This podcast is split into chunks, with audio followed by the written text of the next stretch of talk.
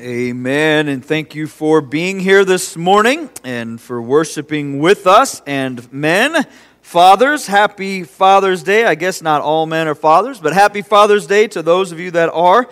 And uh, it's great for uh, us to have you worship with us this morning. We are continuing in the book of Titus. So we started a series last week. Uh, in Titus entitled Life Changing Grace for World Changing Action. So, Titus was living in a day and age where Isaiah chapter 5 and verse 20 was very prominent. And Isaiah says this Woe unto them that call evil good and good evil, that put darkness for light and light for darkness, that put bitter for sweet and sweet for bitter. So that was the day and age in which Titus was living. That's the location. It was what most people would go, yeah, that's not right. They were saying, yeah, that's good. I would say we're kind of in a similar situation. Uh, a lot of people that we as believers would go, that's crazy way of thinking. And they're like, no, this is normal. This is good. Um, but Paul was writing to, uh, to Titus and encouraging him. Romans chapter 12 and verse 17 through 21, it speaks of uh, recompense no man for evil for evil provide things honest in the sight of all men. If it, if it be possible, as much as lieth in you, live peaceably with all men. Dearly beloved, avenge not yourselves, but rather give place unto wrath. For it is written, Vengeance is mine, I will repay, saith the Lord. Therefore, if thine enemy hunger, feed him. If he thirst, give him drink. For in so doing, thou shalt re- or heap coals of fire on his head. Be not overcome e- of evil, but overcome evil with good. And so we see this darkness that T- Titus was in, and we see that Paul was encouraging him in, in some of these things to love others. Paul says in verse number 5 of Titus chapter 1, he says, For this cause I left thee in Crete so, again, for this cause, what is that cause? The cause is that Titus was in a nasty place. He was dealing with some pretty nasty people, people that were not honoring God, people that were, uh, if you go back into what we had, uh, what we talked about last week uh, in verse number 12, uh, even the prophet of their own said the Cretians are always liars, evil beasts, slow bellies. These were not loving, kind people. But yet, because of that, Paul says, Titus, I need you to stay. I need you to work there. I need you to fix the problems. I need you to help set things in motion. And so, because things were bad, did Paul look at Titus and say, okay, Titus, here's all the qualifications, but we're going to take it from here and put it down here because things are really rough? Is this what Paul did? Is this what Paul did, class? No, thank you. No. Paul didn't take the qualification and lower it or lessen it. He said, Hey, these are the qualifications, and I need you to set those in motion and put men who are qualified to lead. I think probably in their day, no different than in our day, I think sometimes we have a need we need children's workers. We need a life group leader. We need a Sunday school teacher. We need a this and we need a that. And we find somebody who is willing to do it, has a little bit of talent to do it, and we're like, oh, awesome, go do it. And we fail sometimes to say, this is the spiritual qualification. This is what God's word says is our qualification. And then deal with the talent aspect of it. We do it backwards. Somebody is talented, we have a need, we fill it with the talented person, as opposed to somebody who is spiritually in a place that needs to lead, but they may not be as talented. And so when we look at this, Paul is making it very clear Titus, here are some things that we have to have. Titus, this is a mess. We are dealing with a mess. We're dealing with a people that are a mess. I need you to help me and to lead and to put people in leadership positions. As I was writing this, this was the thought that came to my mind. One of the things that I would say is probably the um, one that brought most joy in my life was coaching. I've shared this before, many of you know that. I love coaching. I loved my opportunity of coaching basketball and baseball and volleyball, different things that we've, uh, I've been able to, to coach, some of that with Mindy. Uh, but I have always loved coaching. I've always loved to help and to bring somebody who was not as gifted or uh, maybe they just didn't know some of the nuances of it and help them. And then as they see it, that light bulb goes off and they can take it to another place. I've always just loved coaching. And I kind of took some of this thought, and I, I as I was writing this, that the thought came to me was Titus was coming into a really bad team. They had fired the coach. They brought in a new coach. So, yes, they have a team. They have some players. They have some things happening. But there's no form of cohesiveness. There is no structure. There is no system in place. There's no offense. There's no defense. This coach is bringing in everything, and he is going to set forth a platform, set forth a foundation of which the team can now build upon. And so Titus comes in and he has to say, hey, here's, here's the qualification. If you're going to be on this team, if you're going to be doing this, I need you to be this. I need you to act like this. I need you to put this effort forth. I need this to happen. And he kind of puts people as captains.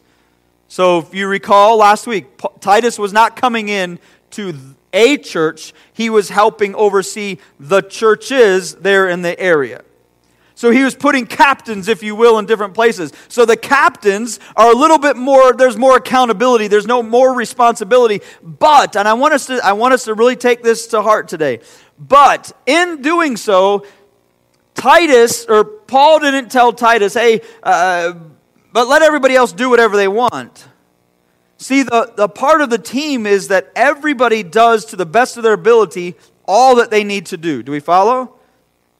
So, yes, the captain may be held to a little bit higher of a standard in the sense of his accountability and responsibility of leading the others on his team, but the reality is everybody else has to participate with the same rules. See, sometimes we come to this passage of scripture or scriptures like it, and we go, I don't know what your Bible says, but at the top of verse number five, it says, Ordain qualified elders. And I think sometimes we look at that and we go, Sweet, ching, those few verses are over there because I have no desire to be an elder. I don't need it. That's not for me. And I come to you today, and most of you that sit in this room are never going to be an elder pastor. You may never shepherd a flock, a, a, church. But every one of us that sit here, somebody's looking at. And so, therefore, everywhere that you go, whether it's the little eyes that you parent who are looking up at you and watching you, or it's where you go to the park, or it's where you go drink your coffee, or it's where you go to eat your food that you go to on a regular basis, or if it's the place that you work and people are watching you. I loved the statement that I, I heard uh, as I was reading and studying this is that you are the greatest Christian that somebody knows. You are the greatest Christian that somebody knows. And if you stop and think about that, you may be a horrible Christian, but to somebody, you're the only one that is a believer that they know. And so, in their eyes, their picture of Christianity is how you live your life. That can be really encouraging or that can be really discouraging this morning, right? But the reality, that is the reality. Somebody is watching you. We all lead somebody. And as we look at this, in this passage of Scripture, yes, it speaks to the heart of being a pastor or an elder, but it ought to be the goal of every person that calls themselves a believer that we would live a life of blamelessness in the eyes of those that we come in contact with. So I've looking at this life-changing grace for world-changing action happens through spirit filled leaders. And I want you to think about this statement world changing action is most effective through spirit filled leaders, and God is calling you. God is calling you to be just that. And so, Titus chapter 1 will be in verses 5 through 9 this morning. And so, if you have a copy of God's Word, I would encourage you to join with me. Uh, it's on the screen if not. But Titus chapter 1, starting in verse number 5. For this cause left I thee in Crete, that thou shouldest set in order the things that are wanting, and ordain elders in every city as I had appointed thee. If any be blameless, the husband of one wife, having faithful children, not accused of riot or unruly, for a bishop must be blameless as the steward of God not self willed, not soon angry, not given to wine, no striker, not given to filthy lucre, but a lover of hospitality, a lover of good men, sober, just, holy, temperate, holding fast the faithful word as he hath been taught, that he may be able by sound doctrine both to exhort and to convince the gainsayers. Father, I ask you this morning that, Lord, your word would tug upon our hearts, that you would convict us in areas where we need convicted. Lord, I pray even now as people sit here and, and, and listen from the auditorium, as people listen uh, wherever they may be listening in, Lord, even now that they would just ask in the quietness of their heart, God, show me where I need to make some changes in my life where my attitude can be different, where I need to be more uh, focused on your word, and so on and so forth. Father, meet with us today, for it's in Jesus' name that I pray. Amen. So, life changing grace for world changing action happens through spirit filled leaders who are, point number one, blameless. Spirit filled leaders who are blameless. Titus was in one of the most evil, morally bankrupt, and corrupt places in the world at that time. And Paul said to Titus to teach and to lead through truth, which will lead to a godly life, which is ultimately what is needed to see culture change. So, in order excuse me, in order for all of this to happen, in order for anything to permeate in through the culture, it has to happen through the leading of those that are uh, grounded in the truth of God's word that will God will then pierce our hearts, God will change us from the inside, changing our actions which will show forth into everything else that we do.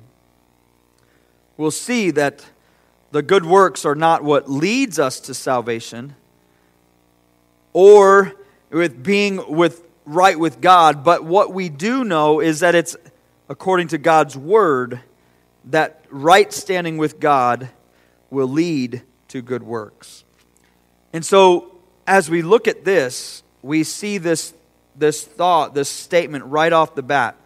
One that Paul was telling Titus, I left you here so that you would set in order, put in motion, put in place those that are, uh, that, would, that are ordained to lead. And he says in verse 6 If any be blameless, if any be blameless.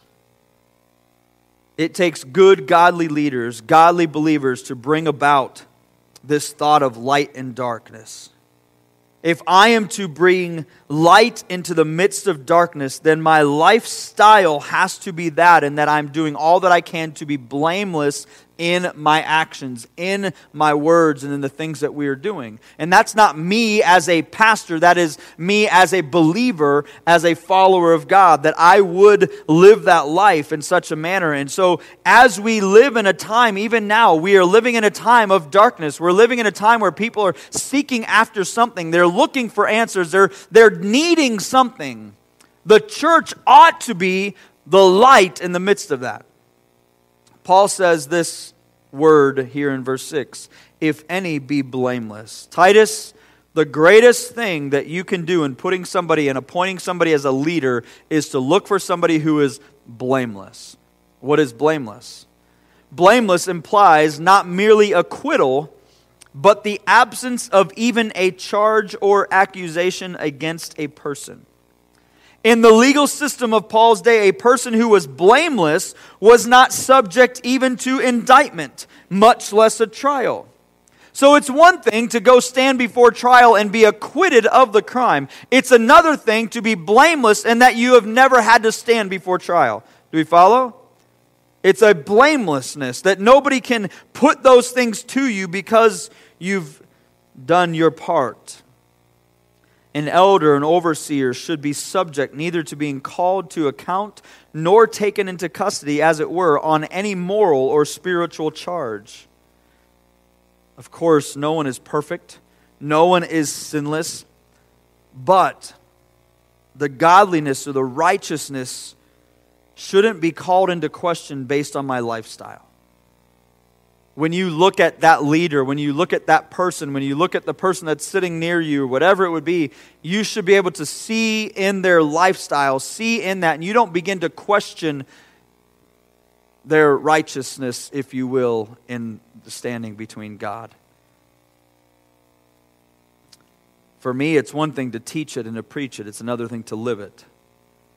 We've all seen that. We've seen pastors, we've seen leaders who have taught the word, who are exemplary when it comes to their teaching, exemplary when it comes to many things, but their lifestyle did not lead in a manner, and something came and they cracked.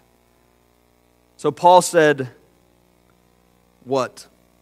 Paul said, Follow me as I follow Christ.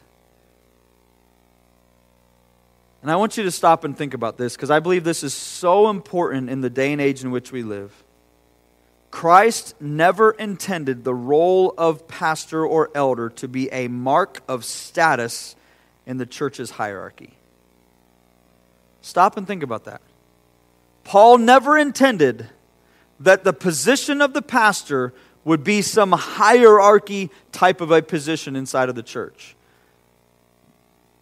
But I believe much of that has been made. See, the call of the pastor is to be an example of humility before God. The call of a pastor is, is in part to be an example of being that slave of Christ, that we, are, uh, that we are a bond servant of God, that we would be humble, that we are faithful servants of God. We are called to shepherd if you didn't know this, being a shepherd was not one of those positions that everybody like raised their hand to sign up to do. Nobody wanted to be a shepherd. Nobody wanted to work those shifts all night long. Nobody wanted to, to travel with all of those sheep from one mountain range to another mountain range to another mountain range to set up the boundary, to do the things. It was not a glamorous position. It was held for the, the youngest in the family. David was the youngest of the family, so when they went to look for the king, they looked for all the older ones, right? And then they said, Oh, but there's another one. They knew there was another one. Why? Because he was out in the pasture. It's not a status position, rather, one who would be willing to humbly serve. So, blamelessness. The next thing it says is that, that in verse 6, we would be blameless, the, the husband of one wife the husband of one wife, meaning a one woman man. For some inside of the church, this has been a, an argument, this has been a debate for who can serve in what capacity, one way or another, based on divorce or based on this or that. But when we look at this, we know a couple things. One, uh, many will say that it's, it's speaking of polygamy. Well, we already know in the, in the Gospels, or in, not in the Gospels, in the New Testament, polygamy was already called and said to be wrong. We know that it wasn't speaking of somebody that had to be married. So the pastor didn't have to be married based on this husband of one wife. For we know in other passages of Scripture, a widower having been remarried is, is okay. It doesn't necessarily speak of divorce. For if that were the case, most would have, and most who study this would say that would have been written out there. But let's get down to the nitty gritty of where we're at. Let's again go back to culture. Were we in a good situation in culture? No. What was the culture? This, the culture was one of the mo- most morally bankrupt cultures in its time. They were not a group of men and women that were just seeking after Jesus. They were morally bankrupt. Morally bankrupt pretty much means it was a not healthy sexual situation going on. So, very, very common it would be for a man to have his wife and then to have his slave girl over here, and then to have his woman over here. And so, what Paul was saying is, we need a man who is a one woman kind of man. His mind is singularly focused on his wife, not on the other things. I would say this I think common sense, but again, looking at Isaiah, the things that we would think are okay are not always such, right? So to me, it just makes perfect sense that if I have my wife and then I have a few other girls on the side, that's, that's not blameless. And so, what we're looking at here is Paul is telling Titus, hey, you are looking for a man to lead who is singularly focused, faithful to his wife, sexual purity.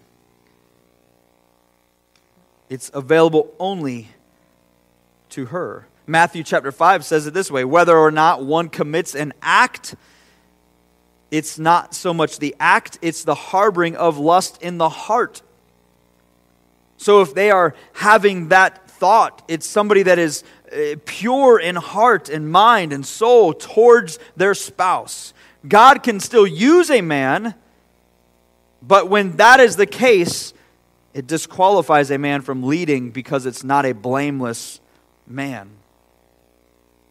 Next thought. It says blameless, it says husband of one, and then it says what? Children not accursed or unruly.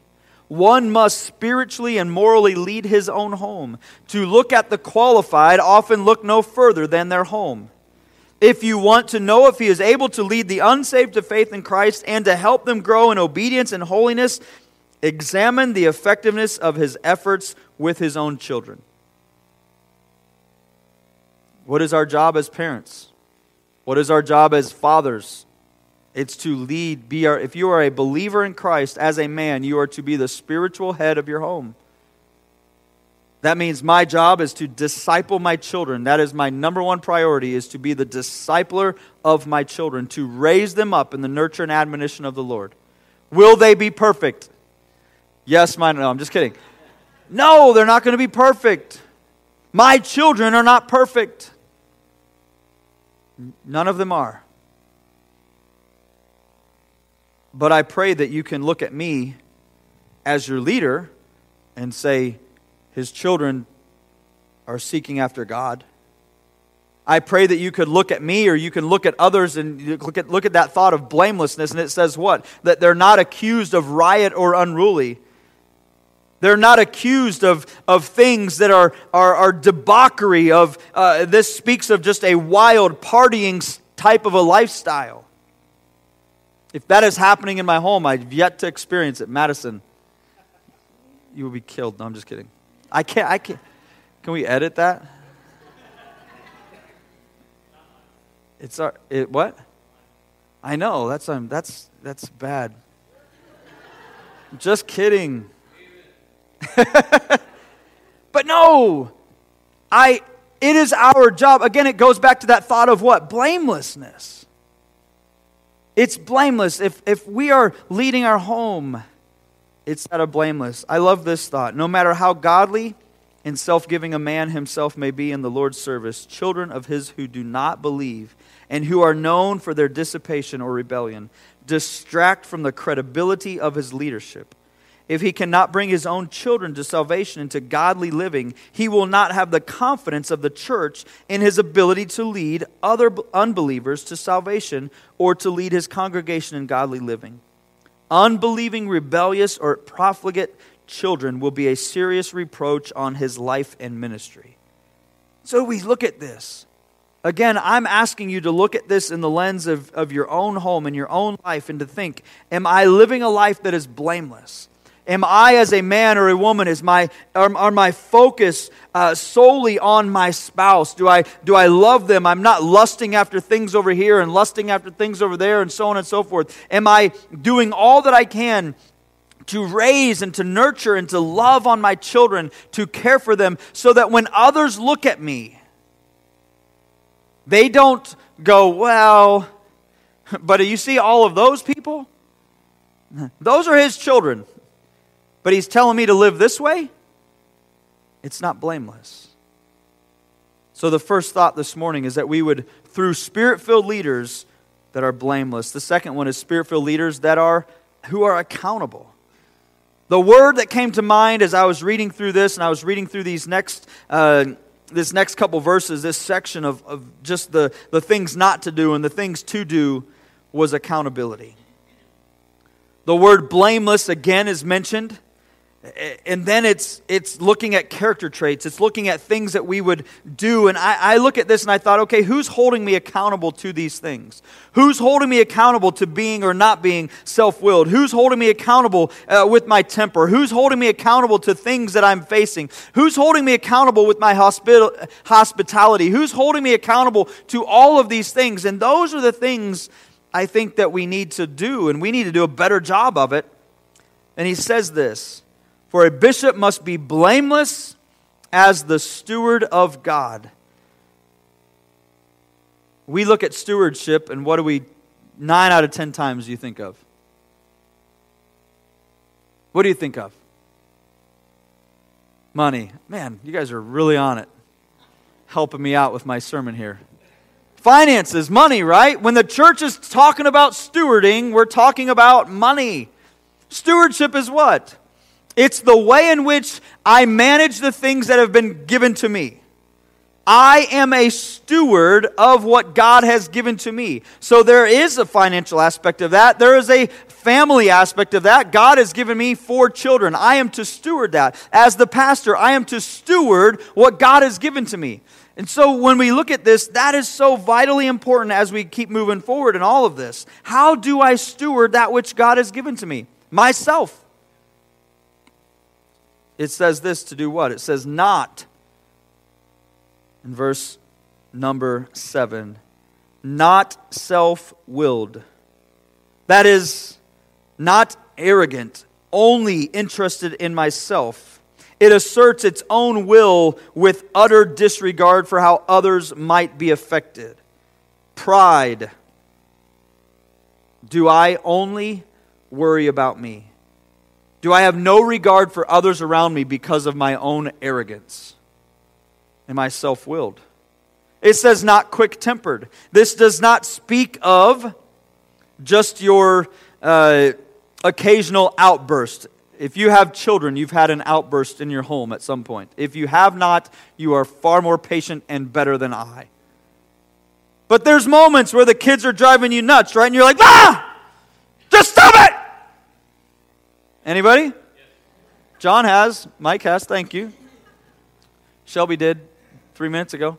Um, but no, we, we have that. It's one thing to be like, ah! It's another thing when you live a life of just anger. There's people that are, they really, truly, and genuinely battle anger. This says not to be self willed, it says not to be quick tempered. Rather, we would work with others. We would be kind and patient. Uh, it was brought to me by somebody as they were leaving this, this service this morning, and they said, gentleness. The thought of being gentle. Not addicted to wine.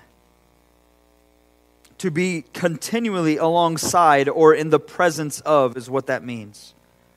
So I know that in the church, in today's church, alcohol is one of those topics that some people are like, yeah, I can drink and do what I want, and other people are like, no, thou shalt not. And we look at all these things. We know that in the Old and the New Testament, alcohol was present.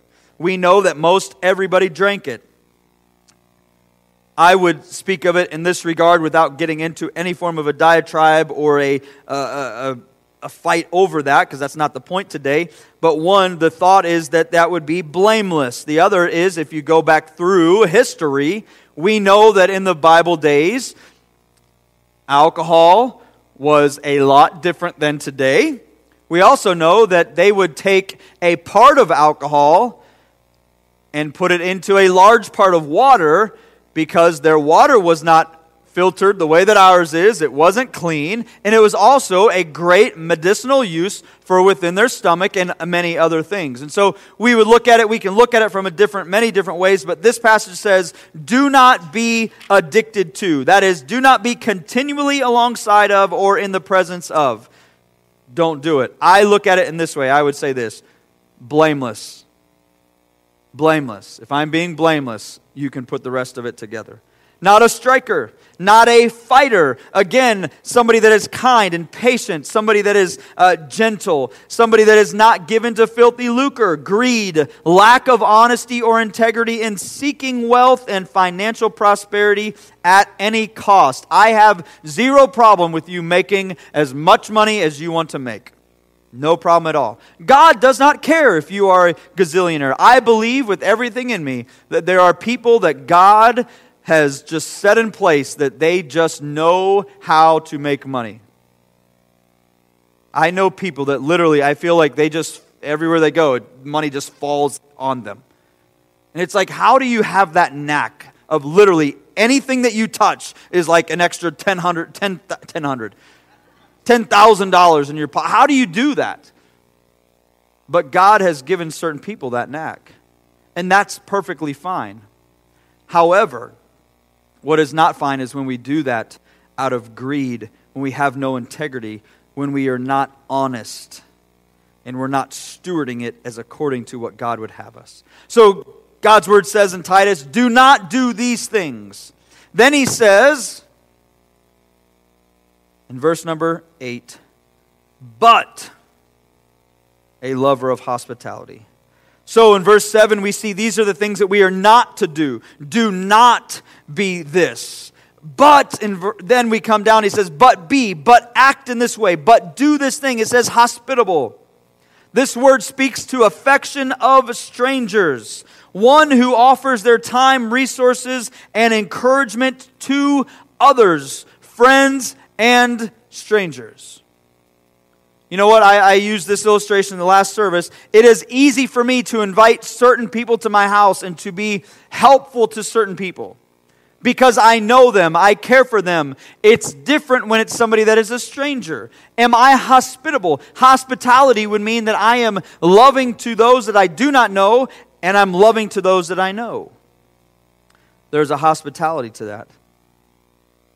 It says loving what is good. Simply put it this way a love of that which is intrinsically good. Philippians 4 speaks of it this way whatever is true and honorable and right and pure and loving and just and so on. And it says, and of good report. Again, are you loving the things that are good, the things that are godly, the things that are virtuous? It says that we would be sober. That is, that our mind would be sober minded, that we would be cool headed that we would be level headed, that we would be sensible, that we would be just, that which is proper and right, righteous, fairness. The pastor who is just or righteous is a man who reflects the just and fair character of God Himself. He goes on to speak of being devout, holy, genuine obedience to God's will. Self controlled. A man that would walk with God in the integrity of his heart. And as I go through these things and I go through these, this list, I look at the things that I ought not to be and not not to do. And i look at these things over here that i am supposed to be. I'm supposed to be hospitable and loving that which is good and sober and just and devout and self-controlled. We need to do all of those things. And i ask you this who in your life is holding you accountable to any of these things I ask you this, you, that you don't look at this and say, well, I'm glad you are that person, or Pastor such and such is that person, or this guy is that person, and I have no desire to be that. I ask you this, are you seeking the face of God and saying, God, am I hospitable to others? Am I eh, loving that which is good? Am I sensible? Am I level headed? Am I sober? God, am I just? God, am I devout and holy and seeking after your face? Am I seeking asking you to be obedient. God, is this what I am? But I ask you, who is helping you? Who is holding you accountable to living a life of being blameless? The hardest thing, some of the hardest things that I do, I meet with the pastor here in town almost every, we try to do every month. And we ask those questions. How's your relationship with your spouse? How's your relationship with your children? How is this? How is that? We ask those questions to each other. Is it easy? No. Because sometimes it's not easy to be like, yeah, I blew it as a dad this week, this month. I said that thing and I shouldn't have. That was not right. But who's holding us accountable? Who's asking us those tough questions? So I would ask you today are you blameless? Are you accountable? And then the last thought this morning is through spirit filled leaders who are faithful to God's word. We've looked at all of these things and we come to this verse number nine holding fast the faithful word as he had been taught, that he may be able to, by sound doctrine, both to exhort and to convince the gainsayer. Listen, as a as a pastor, as a father, as a um, as a leader, you put whatever you want to put in there. As a believer in Jesus Christ,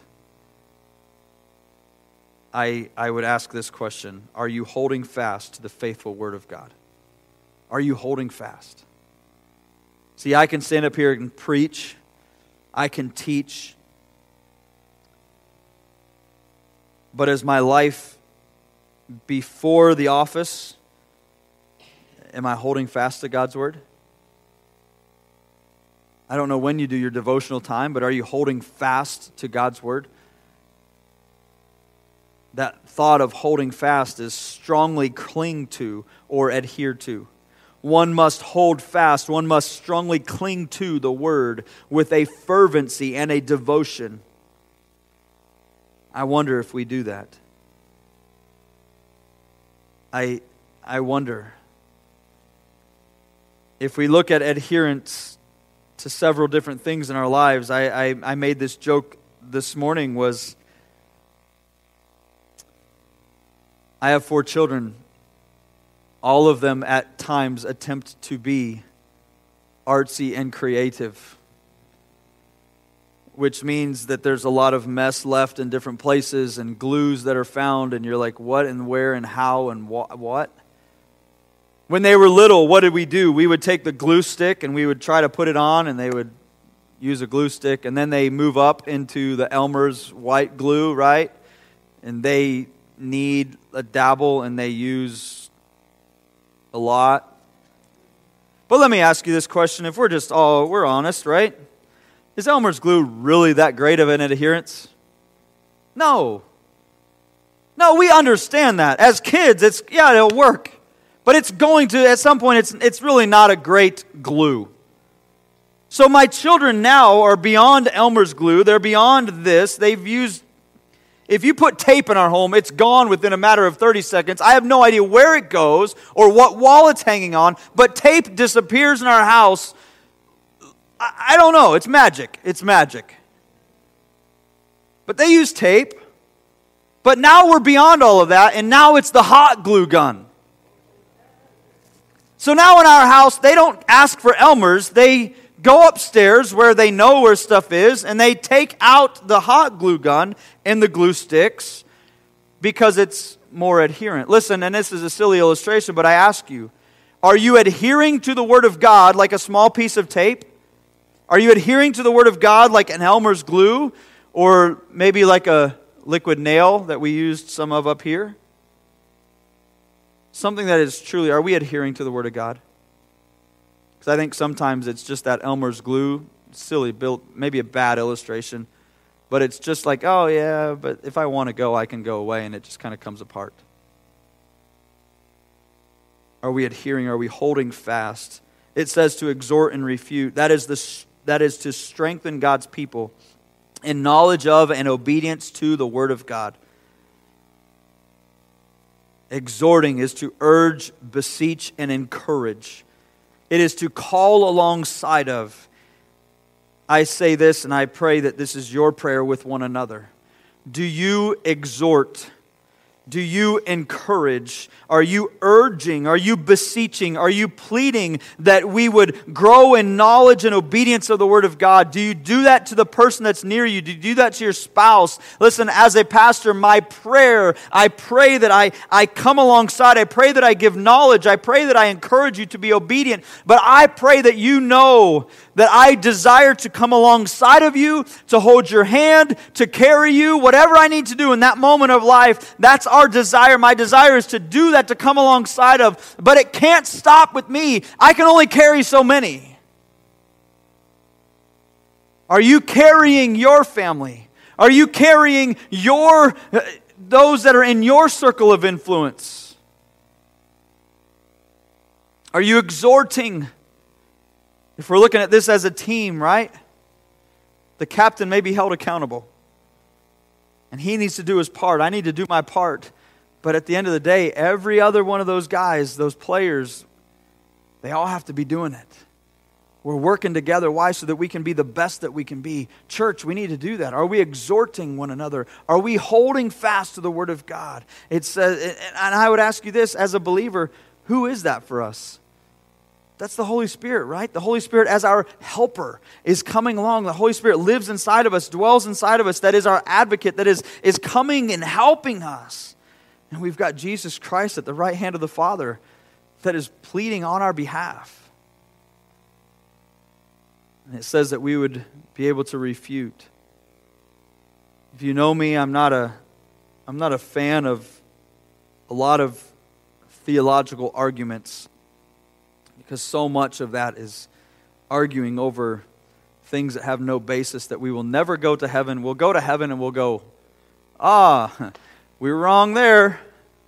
I think there's obviously times where we have to, but when we look at this, if we go to the culture and the context, many of you were with us during the series in Galatians, and we talked a lot about the Judaizers who would come in, and what they were doing was what? They were trying to teach a completely false doctrine, a completely false gospel. It's the gospel plus all of these things. It's not much different here. The, the Titus and, and the others, they, they had their churches, and the others were coming in and they were teaching all of this false stuff that was, hey, you need to do this, and you need to do this, and you need to do this. And, and so Paul is writing to Titus Titus, as a leader, you need to put people in place that can speak to that, that know the Word of God, that can, can refute that, because I have part of the leader's job is to what? Protect. And I'm not to protect you physically. I'll do my best. I'm, I don't know how much I'll help you out. But I'm to protect the spiritual soundness and doctrine of this church. That, that's part of my job. That's part of the calling. That's part of the, the need as a pastor. And so, as we look at that, as we close out, we look at all of these things. We look at being blameless. We look at being held accountable. We look at staying and adhering and being faithful to the Word of God. And I just plead with you this morning. I plead with you in this sense that you would understand that, yes, there's a specific call on the pastor. But this ought to be the desire of every person that knows Christ. That as God, the Holy Spirit comes in and we say yes to Him, God, I need you. The Holy Spirit comes in, the Holy Spirit stirs us, that the actions and the things that we say and do outwardly are so natural that our desire is that of blamelessness. Our desire is that of just our spouse. Our desire is that that we are not angry, that we are not given into these things, but that we desire to be hospitable. We desire to know God. We desire to seek the things that are right. We desire to be just and honest and, and fair in the actions and the, the decisions that we make. That's on every believer, not just the guy that stands before a church congregation as a pastor. And so, my plea, my cry with you today is is that your desire? Are you seeking God Are you desiring and seeking out being blameless? I can't be perfect no more than you can be perfect. I can't change the things that I did yesterday. Now, some of those things that I did yesterday may uh, impact me tomorrow, and that there's certain things that I can't do, and according to God's word, as far as that goes. But I, I can't change it. But God's good to wipe that slate clean. Say, go. And live and be blameless. So this morning, I just ask you as a believer, are you living a life that is blameless? Maybe you sit and you're listening, whether it's here or online, you're listening and you would say, But I don't know Christ as Savior. And I would plead with you. The greatest thing that you can ever do is not just to try to act right. It's not just to try to do the good things so that you are right with the man upstairs, but it's that you would seek God in repentance and forgiveness. We just want to thank you again for joining us today. We pray that the service has been an encouragement and a blessing to you. Here at Oasis, we have a desire to walk alongside of you, to be a partner in your walk with the Lord. So if you have made any decision today, we would love to pray with and celebrate that with you. So will you please take a moment and fill out the connect form or text decision to the number provided below. Oasis is supported by the faithful people like you. So if you have a desire to give to the ministry and mission of Oasis, you can text GIVE to the number provided below.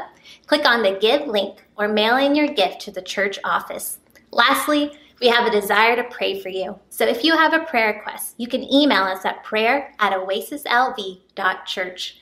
Church, as we continue our study in the book of Titus, I pray that this life changing grace will drive you to this world changing action as a passionate follower of Christ.